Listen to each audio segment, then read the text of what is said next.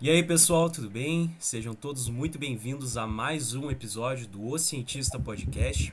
O meu nome é Antônio e juntamente com o Diego, nós vamos conversar hoje com o Dr. Pedro Alau, que é educador físico, mestre e doutor em epidemiologia pela UFPEL e pós-doutor pelo Instituto da Saúde da Criança da Universidade de Londres. O Pedro também é ex-reitor da Universidade Federal de Pelotas e atualmente ele atua como docente nos programas de pós-graduação em Educação Física e Epidemiologia, além de ser um dos coordenadores do maior estudo epidemiológico sobre coronavírus do Brasil, o EpiCovid-19. Então seja muito bem-vindo, muito bem-vindo, Pedrinho. Muito obrigado pela tua disponibilidade em poder conversar conosco. Eu que agradeço pelo convite, uma satisfação estar aqui conversando com vocês para falar aí de todos os assuntos que a gente julgar relevantes. Certamente que não vai ter como fugir de assuntos da pandemia, mas vamos tentar aí falar de tudo que for necessário nesse tempo que a gente tem. Então tá Pô, certo. que legal. Para começar uh, do começo, então, uh, a gente quer te conhecer, queremos saber quem era o Pedrinho antes da universidade. O Pedrinho, quando criança, já sonhava em ser um pesquisador, um cientista? Não, não, não, muito longe disso, bem longe, né? Na verdade, assim, ó, eu, ao longo da minha. Claro, vou, vou falar a partir ali da adolescência, eu sempre fui muito ligado a esportes, cara, muito ligado a esportes. E eu queria uh, ser jogador de futebol, alguma coisa desse tipo. Uh, obviamente que a bola não tinha o mesmo plano que eu, então era meio difícil. Eu queria ser, mas a bola não queria que eu fosse. E aí, eu, quando eu fiz. Uh, eu tinha 16, ia fazer 17 anos, chegou a hora de eu fazer faculdade, vestibular, e eu pensei em duas áreas, ou jornalismo, mas para fazer jornalismo esportivo, ou educação física, que tinha toda a relação com o esporte. Acabou que naquela época a educação física era a única que tinha na universidade pública, eu queria fazer universidade pública, então eu fui para a educação física. E aí entrei na educação física. Naquele meio tempo eu fiz teste para ser jogador de futebol, não deu certo, óbvio. em qual time, professor? Hã? Em Flamengo. qual time? Flamengo. Fui pro ah, Rio. Então tá bom, então tá bom. Não, claro. Fui pro Rio. Falei, não, é porque, vamos falar a verdade. O cara fazer teste no Flamengo e não passar, o cara enche a boca para falar. Agora, claro. se foi o teste no Rio Grande ou no Pelotas, aqui, aí já tinha vergonha. Então, o que, que aconteceu? Aí eu uh, entrei na Faculdade de Educação Física, querendo ser treinador de futebol. Porque, claro, não deu certo como jogador. Mas aí, realmente, aí durante a faculdade de educação física, aí que eu me interessei muito por esse mundo científico, acadêmico. Tanto que quando eu acabei a graduação, eu já tinha convicção de que eu queria fazer mestrado, doutorado, essa, esse tipo de carreira. Mas nunca pensei que fosse em epidemiologia. Naquela época, a epidemiologia não era nenhuma opção para mim, a gente nem sabia direito o que era epidemiologia. O que aconteceu foi que depois que eu me formei, um colega meu um dia me procurou e disse assim: Pedrinho, nós temos que nos inscrever até amanhã numa seleção de mestrado em epidemiologia. E eu disse: tá, mas epidemiologia, fazer o que na epidemiologia? O cara disse: não, tem toda a relação com a nossa área, eu vou te explicar com calma, mas nós temos que escrever até amanhã. Tinha que pegar um monte de documento, etc. E aí tinha tipo um mês para uh, eh, estudar para a prova. Aí, nesse um mês, eu aprendi o que era epidemiologia, estudei para a prova, passamos, eu e ele, e a de três da educação física, foi a primeira vez que o pessoal da educação física entrou na epidemia. E aí eu fui para esse mundo, entende? Então, não foi uma coisa muito programadinha, assim, ah, desde pequeno, eu. Não, muito longe disso. Eu a... fui usando as oportunidades que eu achei relevantes. Em relação à epidemia, uh, qual curso assim que mais domina assim a, a questão dos alunos que entram na epidemia? Cara, não tem. Depende hum. da turma, assim. Uh, nos, nos, últimos anos, a educação física é um dos que mais tem aluno ali na epidemia da UFPEL. Mas uh, nutrição sempre tem muita gente, medicina sempre tem bastante. Uh, às vezes o pessoal mais da saúde mental, então psicologia, alguns, mas não muito. Odonto, um monte de gente do odonto, sempre. fisioterapeuta de vez em quando. Mas tem de tudo, cara. Tem antropólogo. A epidemiologia, isso é uma coisa que a pessoa não conhece muito. A epidemia é uma área muito multidisciplinar.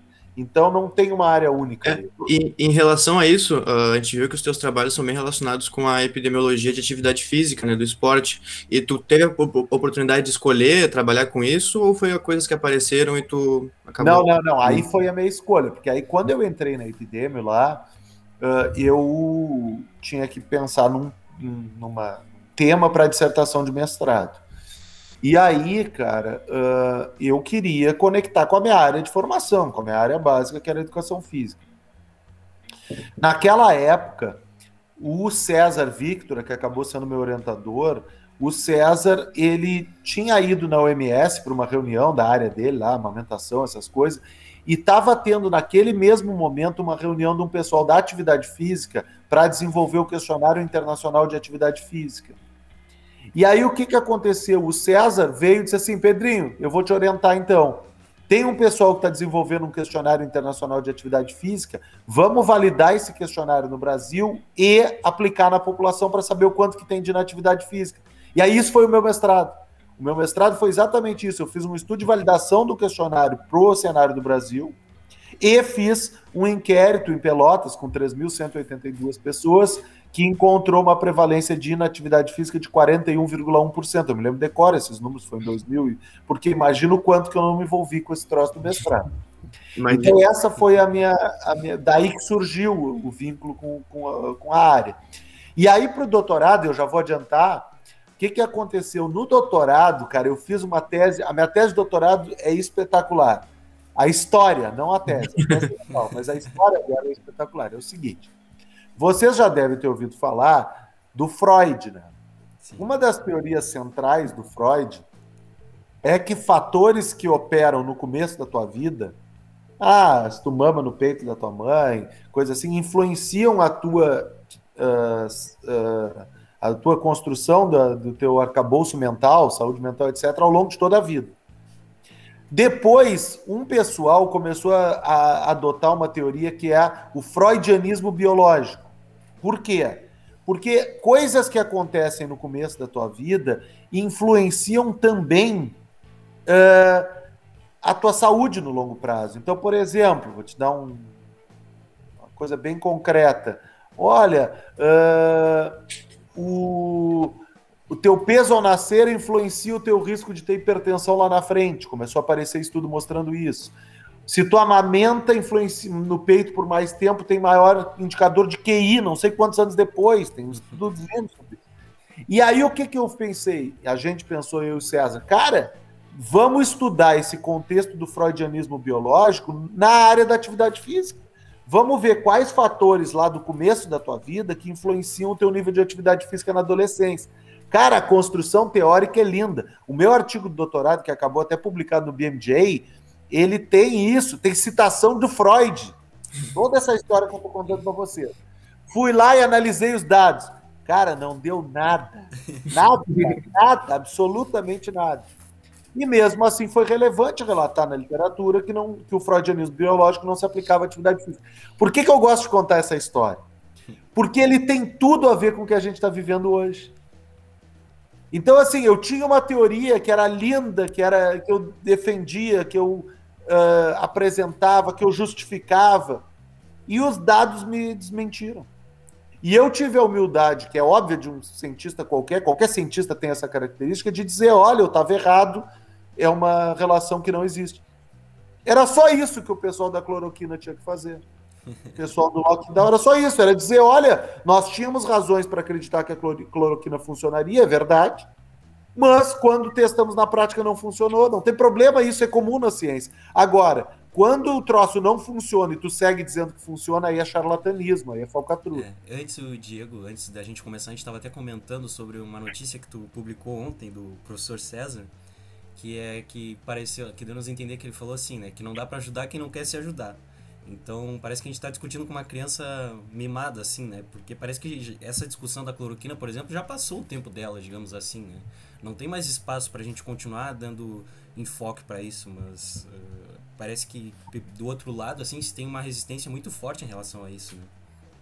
Exatamente. É, é, é, e é essa coisa básica da ciência, né? De que a ciência ela começa com perguntas, ela nunca começa com respostas.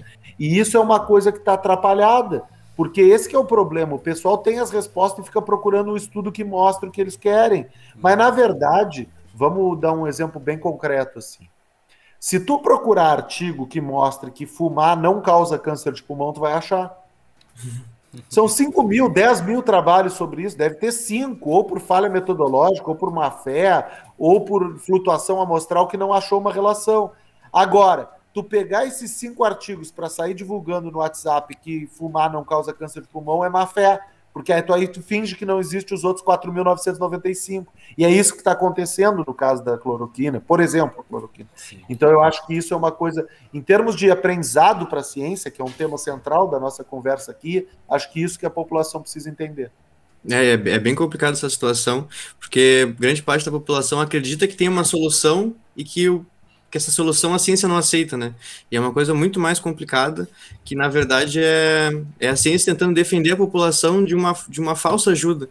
Porque o, o, esse, um remédio que não funciona é basicamente tu dar uma segurança para as pessoas que não existe, né? É, mas eu também, também acredito que em relação, por exemplo, à vacinação, é uma luta que a ciência já venceu, assim, né? Acho que a maioria das pessoas tem a, a pretensão de se vacinar é. Eu acho que o problema é que assim, a gente fala sobre negacionismo e isso parte de uma minoria, mas que é uma minoria muito barulhenta. Né? É, mas deixa eu te dizer uma coisa sobre a vacina, tem toda a razão. Essa foi uma disputa de narrativas que nós ganhamos. Aliás, nós ganhamos várias. Inclusive a da cloroquina a gente já ganhou também. Uh, a única que a gente não ganhou é do lockdown, mas beleza.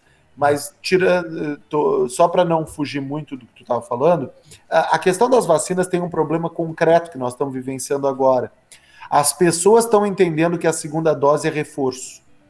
Uhum. Quando, na verdade, a segunda dose é parte do protocolo. Então, assim, tem muita gente deixando de tomar a segunda dose. Então, eu acho que agora a gente tem que fazer aí um bom, uma boa campanha de comunicação. Espero que o Ministério da Saúde consiga fazer isso, embora, obviamente, eu tenha as minhas desconfianças pelos motivos mais óbvios do mundo, mas eu vejo, assim, uma certa preocupação com eh, a questão da segunda dose. Isso sim está passando um pouco do ponto os números estão bem grandes, né? É, uh, até aqui no, no estado mesmo, no, na, na, última, nos últimos números que eu acabei vendo, e foi bem o que a, a gente tinha comentado naquela reunião que, que, tu tinha feito a abertura da disciplina na biotec, né? Tu comentou isso, né? Questão de outros países, mandar mensagem no celular um, um mês antes, 15 dias antes, né? Exatamente, avisar e etc. E, e isso, cara, isso está acontecendo muito forte em outros lugares, uh, e no Brasil, sinceramente, isso está acontecendo muito pouco. Muito pouco. A gente não faz um reforço para as pessoas. Olha, tu tem que ir lá, o dia é tal, etc. Então, assim, uh, isso acaba uh, fazendo com que as pessoas fiquem mais com essa sensação de que uh, a segunda dose não é tão importante.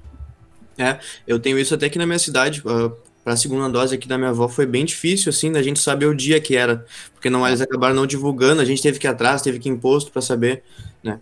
É uma situação bem complicada. E em relação, falando da Covid, professor, como é que está o, o estudo da EpiCovid? Então, assim, ó, vamos, vamos lá. Uh, o EpiCovid, ele, a gente concluiu aí 10 fases aqui no Rio Grande do Sul, tá? Uh, cinco fases no país inteiro, tá? Então, o estudo gaúcho está indo bem, obrigado, eu te responderia. O estudo nacional não é tanto assim. O estudo gaúcho, a gente fez a última fase agora em abril, entende? Está super atualizado e provavelmente a gente ainda vai fazer mais fases. Agora nós estamos sem financiamento, mas acho que nós vamos conseguir de algum canto. Então, esse é o estudo gaúcho, né? Uh, o estudo nacional, a gente teve as três primeiras fases, aí o Ministério da Saúde uh, tirou o financiamento, negacionismo, boicote, a gente conseguiu dinheiro de outros lados, mas assim, o estudo nacional, porque ele é muito caro, ele, ele acaba sendo mais difícil. Mas o estudo nacional encontrou resultados que eu gosto sempre de destacar assim. Vamos lá. Uh, criança pega tanto quanto adulto. O Epicovid que mostrou.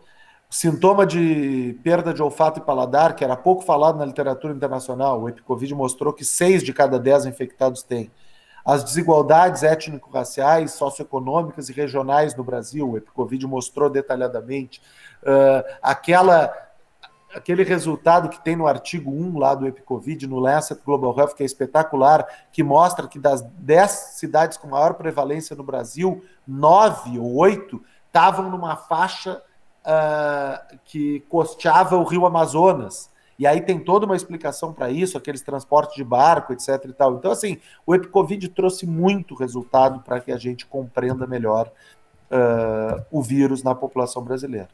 E uma, uma dúvida que eu tenho é como é que funciona o delineamento, assim, a organização de uma pesquisa gigante como essa, assim, qual é o primeiro passo? Como é que vocês tiveram essa ideia de dizer, ó, nós vamos fazer isso desta forma? Como é que funciona isso? Olha, na verdade aí são várias coisas, né? Primeiro, eh, o desenho do estudo eu fiz aqui no, sofá de casa, uma folha de caderno, assim. Por quê? Porque a gente está acostumado a fazer esse tipo de estudo. A única coisa que mudou foi o objeto ser, ser Covid, porque eu faço isso toda hora, entende? Então, daí vem, aí é um histórico de 40 anos de pesquisa aqui em Pelotas nessa área. Uh, o delineamento aí foi complexo, cara, porque nós tínhamos que pensar assim. Vamos falar só do estudo nacional. A gente queria uma amostra que representasse o país, mas a gente não podia fazer uma amostra tradicional representativa da população brasileira, porque logisticamente a gente não conseguiria chegar em tudo que é cidade do interior, do interior, do interior, do interior. Então a gente usou a definição do IBGE dessas regiões intermediárias, que são, uh, como é que eu vou te dizer, elas são sub-regiões. O, o IBGE divide o país em três níveis: estado, todo mundo conhece, 26 Distrito Federal, uh, cidades, que são 5.570, e regiões intermediárias, que são 133, que é um nível intermediário entre cidade e estado. E aí a gente resolveu pegar a cidade mais populosa de cada uma dessas regiões intermediárias para participar da amostra.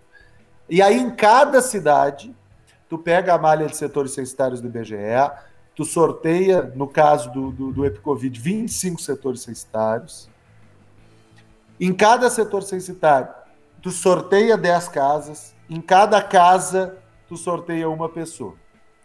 É por aí. Então isso aí tu vai fazendo em todas as cidades e tu chega na amostra aí do, do Epicovid. Só para vocês terem uma noção do tamanho aí do, da, da empreitada. Uh, só de trabalhadores de campo, coletadores de dados, não é os entrevistados. No Epicovid Brasil eram duas mil pessoas.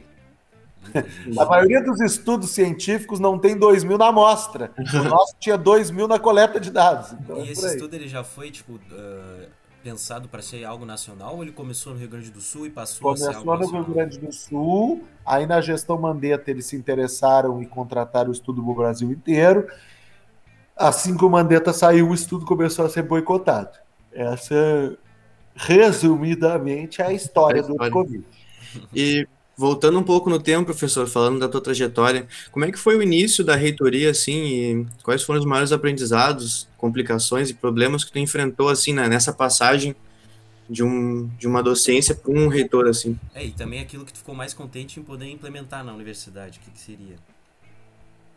Olha, então vamos, vamos lá tentar entender aí como é que foi. Primeiro que eu não queria ser candidato a reitor, de jeito nenhum, não tinha nenhuma, nenhum interesse o que aconteceu foi que eu liderei um grupo e a gente tinha a perspectiva de outro candidato, que na época era o professor Gastal do Direito. Chegou na hora, a mulher dele não deixou, tá, isso eu estou dizendo, vai ficar gravado, mas azar, ele que ouça, e aí acabou caindo no meu colo ser candidato a reitor. Então eu fui candidato a reitor, ganhei a eleição. Cara, minha vida mudou completamente, porque eu, eu dei pause na minha vida acadêmica, eu parei de fazer tudo na minha vida acadêmica por quatro anos, praticamente tudo fui fazer gestão da universidade. É um outro mundo. Fazer gestão da universidade é uma experiência única. Eu fiz uma vez só, eu seria reeleito com imensa facilidade aqui no UFPEL, decidi não concorrer novamente. Até porque eu também não seria nomeado, também tem isso. Mas eu foi uma opção minha não fazer isso duas vezes na minha vida. fiz uma vez só. Cara, o que, que mais me deu satisfação? Todas as medidas que foram para os alunos. Então, assim, Cara, quando a gente comprou os ônibus para garantir o transporte dos alunos para o Capão do Leão, quando a gente construiu em um ano e, e meio um restaurante universitário que estava há 20 anos em discussão, quando a gente alugou um novo condomínio estudantil e resolveu um problema que estava lá há 30 anos, quando a gente uh, implementou as formaturas institucionais uh, para todos os alunos. Cara, cada, quando a gente fez a política de cotas na pós-graduação, Cara, cada vitória que era para os alunos da universidade, sempre as que mais me marcaram e as que eu acho mais interessantes.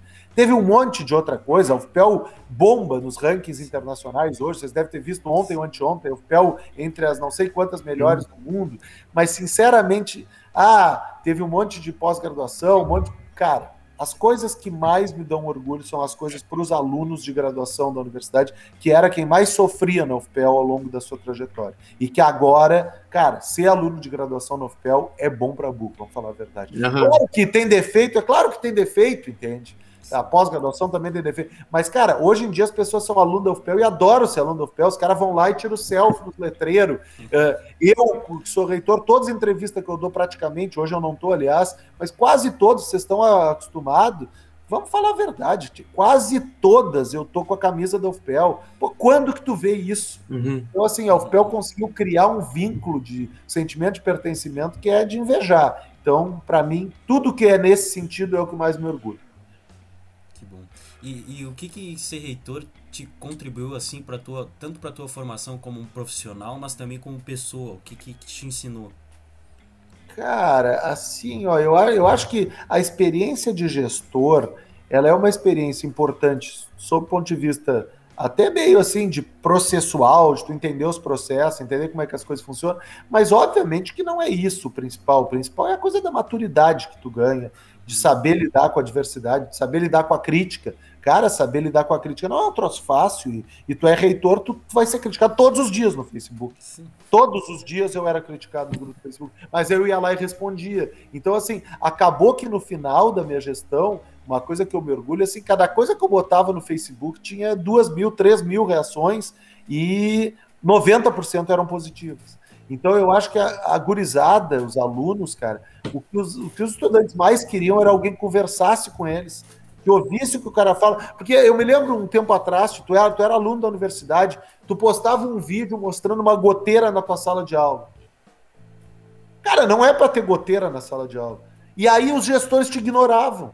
Pô, isso aí irrita demais. É muito melhor que o gestor vá lá e diga assim: olha, tem essa goteira na tua sala, nós acabamos de informar para a infraestrutura, a gente tem demanda reprimida, vai demorar dois meses para arrumar a tua goteira, mas nós vamos arrumar a tua goteira. Pô, tá bom, o cara sabe. Agora, antes, os caras eram ignorados, completamente ignorados. Eu me lembro do pessoal postando lá no Capão do Leão cobra circulando. Aí eu botei, olha, a primeira, eu me lembro que eu botei assim: olha, a primeira coisa é que tem e vai seguir tendo cobra no Capão. Agora, a gente está organizando com o pessoal da biologia, com etc., quais as estratégias para as cobras não chegarem perto dos prédios, e foi o que a gente fez. Então, assim, os alunos querem essas respostas. E, a, e as gestões, elas não podem ficar distantes a esse ponto de não responder esse tipo de coisa, cara. O aluno, o aluno de verdade da universidade, ele está preocupado é com isso. Com a goteira na sala de aula, se tem cobre, ele está com medo de caminhar pelo campus, se, ele, se o ônibus dele vai ter uma fila gigantesca ou não vai. A única crítica que eu ficava puto, e aí eu vou admitir vocês, era quando os caras reclamavam da fila do ônibus gratuito. Aí eu falei, vocês ficaram 20 anos pagando para ir com a mesma fila ou maior, num ônibus de, de, de, horrível. Pô, agora vocês têm um ônibus apertado. Sim, Sem ar-condicionado. Os, os, ônibus de graça eram muito bons, né? Era um conforto. Eu lembro que é. eu peguei dois anos da graduação de Santa Silvana e depois peguei o resto com os ônibus. É, uma é outro mundo, né? É outro mundo. Mas claro que tinha fila. Realmente tinha fila, porque, claro, tinha uma demanda gigantesca. A gente até queria comprar mais veículos, mas aí o orçamento não permitia. Então é por aí, assim, é, são essas coisas. Isso é uma coisa legal da gente estar tá falando, porque quase nunca eu falei sobre isso. Assim. A, o dia a dia da reitoria, cara, é isso. Não é essas outras pautas macro, ah, não é política. Claro que tem um componente político gigante, mas é isso, cara é tu dizer assim, pô, gurizada, olha lá, a comida do RU sempre é super elogiada. Pô, que bom. Pá, peraí, mas tem fila aqui. Pô, o pessoal tá reclamando. Eu uma coisa que me pegava muito, cara. Muita coisa de saúde mental nos estudantes. Inclusive risco de suicídio, etc. Então, assim, essas pautas são, eram as pautas que me tocavam mais. O resto era um pouco do, do dia a dia, assim, mas é por aí. O RU era da, da UFPE era muito bom mesmo. E professor, uh, tu já publicou em várias revistas assim, né, de, de alto impacto, né, de com um bom nome, Nature, entre outras. E o que que tu tem assim de dica para o pessoal, né, mais jovem, para na hora de submeter um artigo assim de, ma de maior relevância, para ter a oportunidade de conseguir direcionar para uma revista de alto impacto? Olha, assim, ó, a, uh, a primeira coisa é que assim, ó, revista de alto impacto gosta de artigo bem feito. Essa que é a primeira questão. Então, assim, eu acredito que tem alguma coisa de viés, às vezes, ah, não, realmente, blá, blá, blá. Mas, sinceramente, é pesquisa bem feita que vai para a revista de alto impacto. Então, é pensar no estudo, ser metodologicamente bem feito, não ficar com preguiça de atalhar na metodologia. Ah, eu vou fazer isso aqui porque é mais fácil. Cara, esse mais fácil, às vezes, uh, é realmente o que vai te fazer uh, ter o artigo recusado lá na frente. O segundo é a questão do inglês, eu não posso deixar de falar disso. Quando eu ganhei um projeto da Welcome, a primeira coisa que eu fiz foi contratar um professor de inglês para todo o meu grupo de pesquisa, porque tem que saber escrever e falar inglês para publicar nas melhores revistas do mundo. É, faz parte. E tem que saber falar inglês também, porque as, as colaborações internacionais elas te dão subsídios para escrever os artigos. Então eu acho que é por aí. Boa ciência, uh, boa escrita, boa comunicação em inglês. Uh, e tentar estudar temas relevantes. Essa é uma outra coisa. Às vezes a gente faz muita pesquisa para nós mesmos e a gente tem que pensar em um tema que é, seja de interesse. Então, mas é por aí, não tem grande segredo, cara. E a outra coisa que é uma característica de todo mundo que já publicou artigo na Nature, ou no Lancet, ou na Science, é que o cara submeteu o artigo para lá. Às vezes as pessoas também não submetem, e aí ficam, ah, porque não? Porque não, olha, se eu tiver uma coisa muito boa, eu tenho que tentar. Se vai se depois 97% dos artigos de algumas dessas revistas são recusados, então não tem não tem nenhuma nenhum problema com o artigo recusado nessas revistas. E melhor, eles te recusam em dois. Esses dias eu mandei um artigo para a Science e recusaram em menos de dois dias. E beleza, entende? Vai dar tempo de mandar para outra. E tá bom, se tivessem. O único risco que eu corri é que aceitasse. Então tá bom. É, agora, agora tu, tu falando que tu pretendia antes na graduação há muito tempo também cursar jornalismo, explica. Eu tava pensando é que agora tu passou a publicar esses artigos mais no formato jornalístico, assim, né? Até o último que tu publicou na The Lancet, por exemplo, é um artigo de uma página, não é um artigo tão pesado, de um artigo com conteúdo é um comentário, né? né? Um formato de correspondência, comentário. E para não acabar tomando mais teu tempo, né, que tá chegando perto do horário que a gente programou, uh, se o Pedrinho de lá do começo da graduação, te visse hoje, o que, que ele acharia? O que, que tu diria para ele, assim, né, com relação a toda a tua caminhada, tudo que aconteceu e tudo que se desenrolou, assim? Cara, a primeira coisa ele ia debochar de mim porque eu tô gordo. Certamente, eu sempre fui bastante debochado. Acho que essa é a primeira parte da resposta. Mas não, falando sério, eu acho assim, eu acho que eu veria com duas palavras, com surpresa e com orgulho. Surpresa porque é muito longe do que eu esperava para mim. Eu acho que eu achei que eu ia acabar ligado ao mundo do esporte, eu não acabei diretamente ligado ao mundo do esporte. Então, por isso, surpresa. E de uma forma de outro orgulho, entende? Eu tenho orgulho, não tenho nenhum problema de autoestima em admitir que eu tenho bastante orgulho da minha carreira. Eu sei um, o que eu represento, eh, eu sei o que representa para o UFPEL estar tá na mídia nacional todos, uh, todos os dias, praticamente. Todos os dias, eu acho que dá para dizer. Eu todos os dias falo com a mídia faz um ano e meio. Praticamente, todos os dias. Não tem nenhum dia. Hoje, se eu olhar minha agenda, eu tenho umas três entrevistas. Todos os dias eu estou falando. Ontem saiu na Carta Capital, etc. Então, assim, ó, uh, eu tenho noção e tenho noção do quanto eu me orgulharia de, de olhar para frente e saber que eu cheguei aqui. Até porque eu cheguei aqui, na verdade, e para mim, assim, eu cheguei aqui, a ESEF chegou, a Epidemio chegou, a UFPEL chegou, a Pelotas chegou e a Região Sul chegou. Então, assim, eu tenho noção do sentimento de pertencimento, tenho noção que as conquistas não são minhas, são nossas, e tenho noção que tem uma gurizada que nem vocês, que é bom saber que tem um cara que tem o status científico que eu tenho hoje, que o César tem, muito maior do que o meu, aliás, eh, eu tenho mais status em termos de conhecimento de mídia, etc. E tal. Mas, assim, uh, eu me inspirei muito no César para chegar onde eu cheguei. E tenho certeza que muita gurizada vai se inspirar também em mim para chegar mais adiante. Então, eu acho que é, eu, eu olharia com surpresa e com orgulho, por aí. Uma, a última pergunta, então, o que, que tu deixaria de mensagem para nós, jovens pesquisadores que estão começando nesse mundo da ciência? Uh, que, qual é o futuro da, da ciência? Que, que, que ah, não tenho, não tenho. Tá, eu vou falar duas coisas. Uma primeira bem burocrática: comunicação. Não vai dar para ser cientista se não se comunicar bem no futuro. Então, comuniquem, comuniquem, aprendam. Rede social, disseminação científica, vocês têm que comunicar bem a ciência. Essa é a primeira coisa. A segunda é bem burocrática e é disparado a mais importante. Cara, o cientista de ponta não é o cara que nasceu com, entre aspas, QI privilegiado. Esqueçam isso.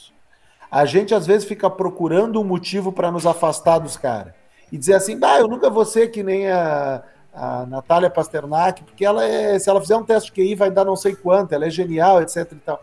Cara, a coisa que eu mais aprendi nesse meio tempo é que os que chegaram mais longe são os que mais trabalharam. Então, assim, o Michael Jordan dizia, né, que quanto mais ele treinava, mais sorte ele tinha, porque às vezes as pessoas brincavam com sorte. O, o, Hamilton é mais ou menos a mesma história. Os caras dizem, pô, o Hamilton, os outros quebram quando estão na frente dele. Não, não, cara. É, então, assim, cara, trabalhar muito, muitas horas por dia, se dedicar seriamente ao troço é o que faz diferença. Muito mais do que qualquer outra coisa. Evitar atalho. Ah, eu vou escrever um artigo e boto teu nome, tu escreve teu e bota o meu nome. Esqueçam isso. A ciência boa é bem feita, é sem atalho, é com muito trabalho e não necessita de uma mente brilhante. Pode ter certeza disso. Eu tenho muita convicção de que eu não tenho uma mente brilhante, eu sou um puta de um trabalhador. Então eu trabalho um monte e eu estou colhendo frutos de muito trabalho. Gurizada, muito obrigado. Cheguei no meu limite de tempo. Foi muito legal conversar com vocês. Nós que agradecemos, professor. Espero que outra vez aí depois a gente converse de novo. Aí a gente pode fazer um novo podcast depois da, da pandemia, numa mesa de bar. Uhum. Aí a gente vai bebendo e conversando. No nave. No nave me serve. Obrigado, gurizada. Tá muito obrigado. Até mais.